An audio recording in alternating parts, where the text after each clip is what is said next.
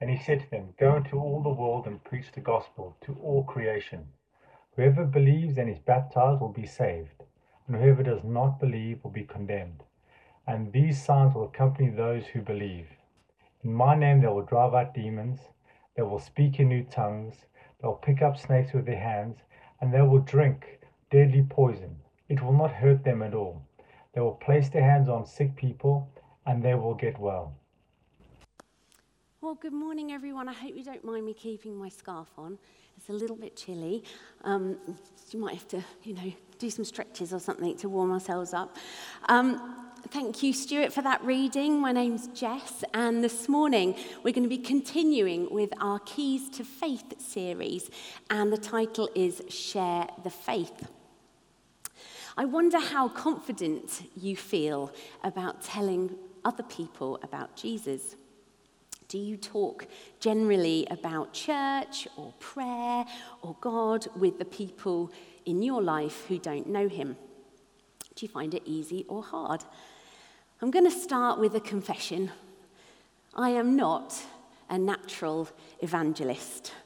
And for a very long time, I was just too self-conscious, worried, probably about saying the wrong thing, but also I had a deep fear, I think, of being rejected, especially by people close to me, if the things that I said didn't land well.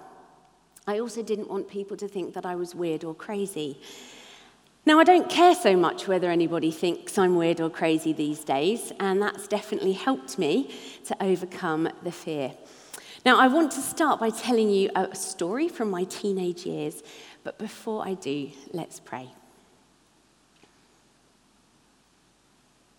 Lord Jesus, would you speak to our hearts through this passage this morning? And Holy Spirit, would you prompt and guide us to know how we should respond in the week coming? In Jesus' name, amen.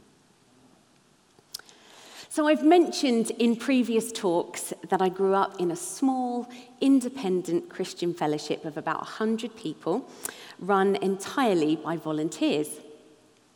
My sister and I, and my cousin and her cousin were the youth. And despite being privately really committed to God, in my childhood and in my teens, at high school, I barely mentioned that I went to church. And I wouldn't have been seen dead at the Christian Union, and I would usually gloss over the what did you do at the weekend type questions. Now, I just didn't want to stand out, really, at all, and especially not for my faith. And just after I turned 16, I felt that nudge from God, like you get sometimes, and I felt like he was nudging me to get baptized.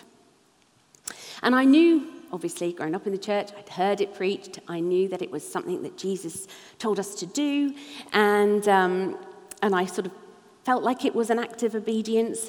We also had a small baptistry built into the floor of our church, and baptism services were always very exciting for everyone because, as we were a small church, a bit like a wedding, the person being baptized would choose every element of the service, so they kind of crafted the baptism service, so it was super exciting. But the most exciting thing was that you were expected to invite non-Christians to come.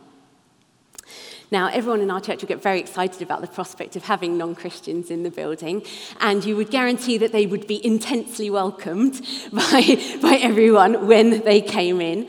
And so I really did feel the pressure to invite some of my school friends along, and nervously I did. Now, quick show of hands for anyone old enough to remember the 1960s singer Adam Faith. Quite a few. Well, 2 weeks before my baptism, my mum and I were having a clear out upstairs, and we found an old Adam Faith record.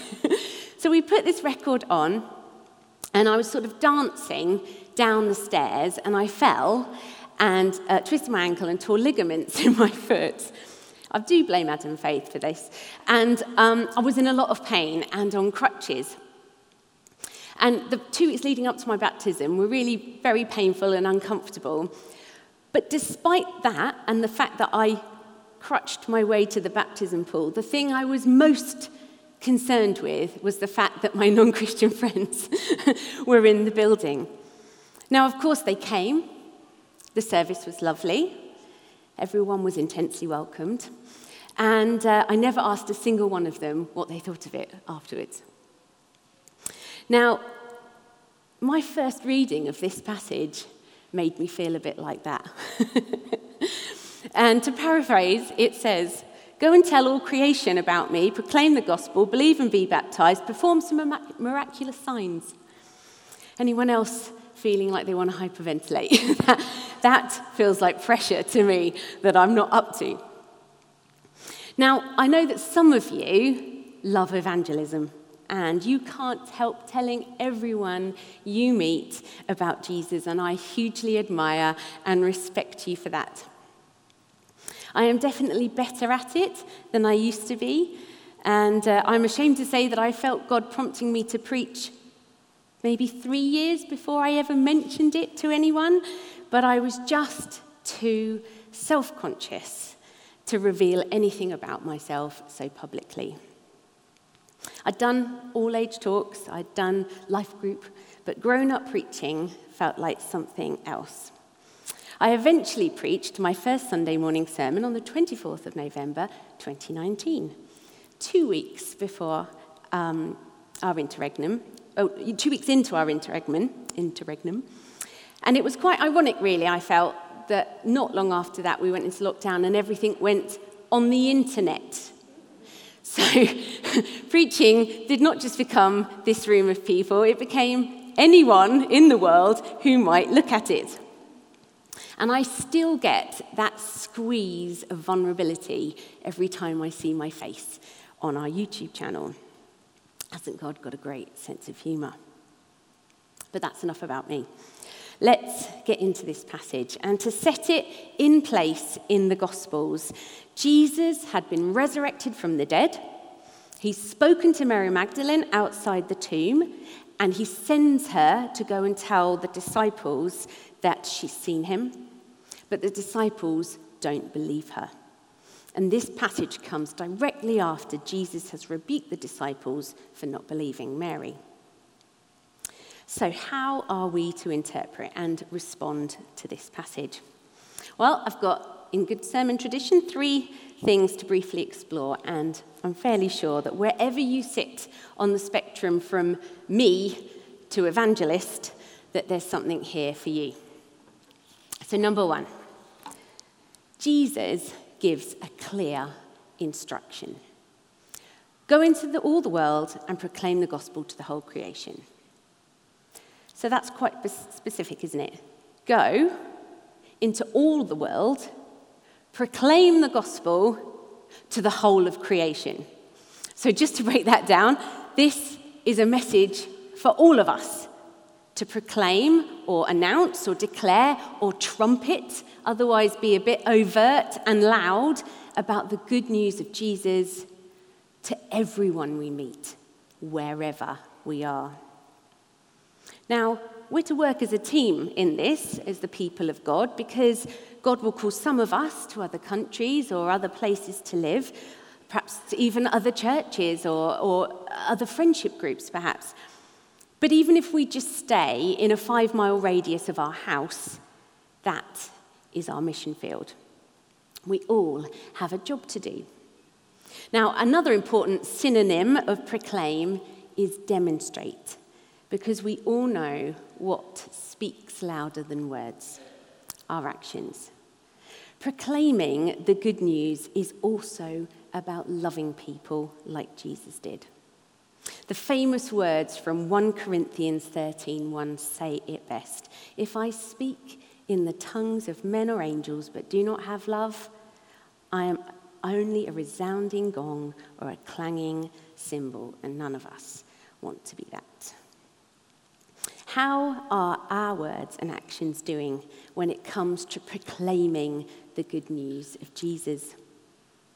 Sometimes it's easy to live an inward-looking life, staying busy with everyday activities, taking care of ourselves and just sort of minding our own business. But that isn't what Jesus calls us to do here. Perhaps God wants to stir all of us, I'm pretty sure he does, this morning about people or places where we're being nudged to speak into or ways to show God's love. Old friends, new friends, neighbours, family, workplaces. How do we live out our calling to proclaim the gospel in our Monday to Saturday places?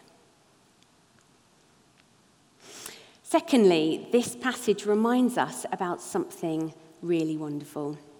It says, whoever believes and is baptized will be saved, but whoever does not believe will be condemned.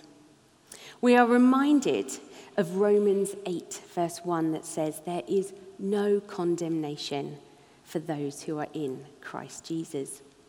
And what does that mean?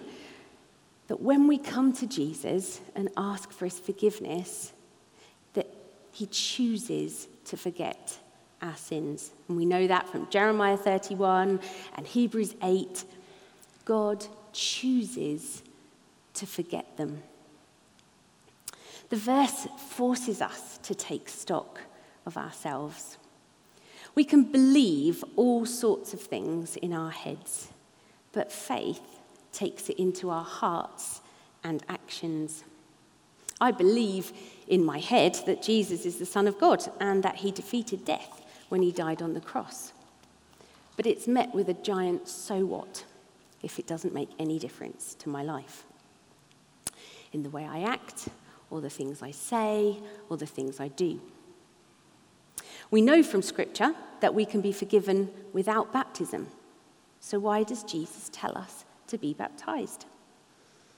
I think he gives us this gift to stir us into action, to be more than just words and intentions. My 16-year-old self found that really tough to do, but I have never regretted making that show of faith. How are we investing in our relationship with Jesus? Do you want to be baptized? Have a chat with Alan or Sophie. Are you investing or letting your faith become dried up and distant?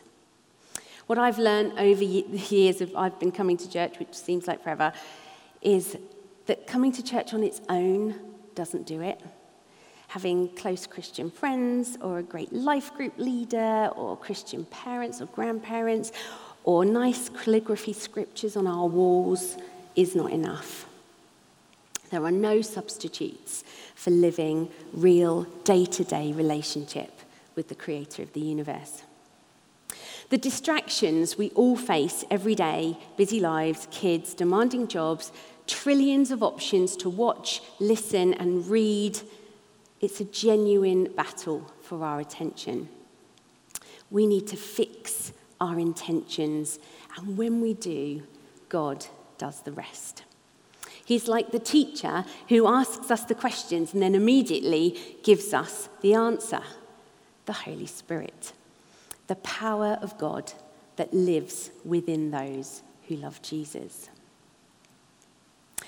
So thirdly, we come to the slightly eye-opening last verse of our passage, which says, and these signs will accompany those who believe.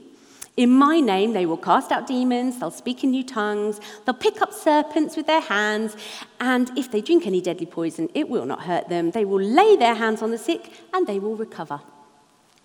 Wow. These signs of God's power are pretty extraordinary. And yet, the Bible shows that they are real things. We read in Acts 28 about Paul's encounter with a snake that doesn't hurt him, and in Luke 10, where the disciples report casting out demons and healing the sick. Some of this might seem a bit fantastical in 2022.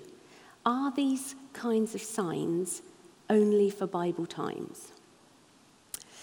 But I wonder what stories you know. If we were to spend the next hour sharing with each other modern day stories of miracles that we know about, then just looking around this room, I know we would hear stories of miraculous healings, testimonies of incredible life transformations, extraordinary stories of provision and answers to prayer, and that we would be left in no doubt that God's power is at work in miraculous ways today in just the same way as always. Have we forgotten to be amazed by God?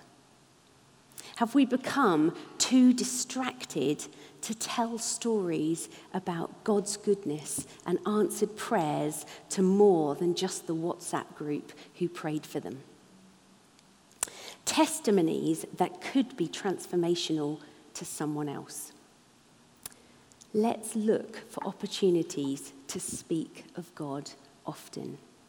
Let's be ready to share our stories. You don't have to have the answers to deep theological questions.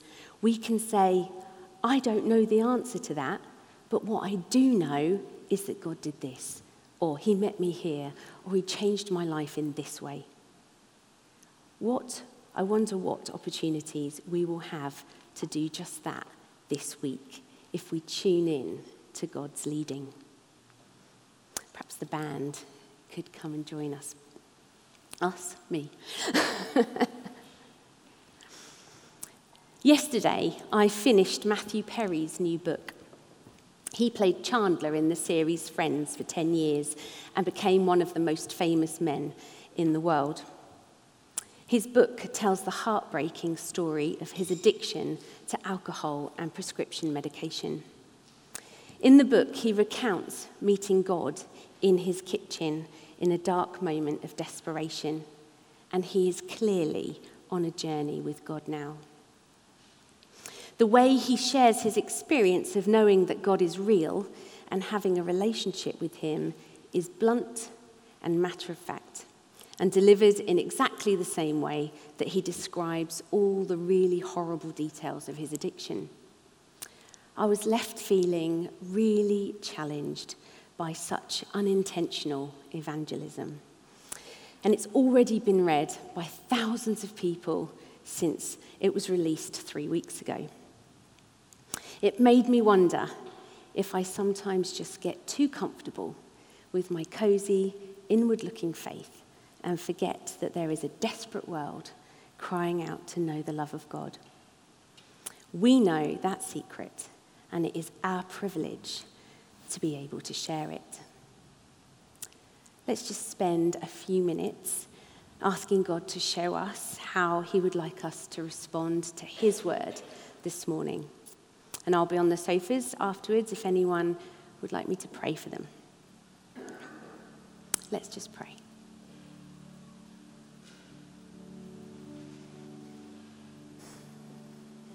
Lord Jesus, open our hearts and our minds to people, places, situations to share your love through our words and our actions.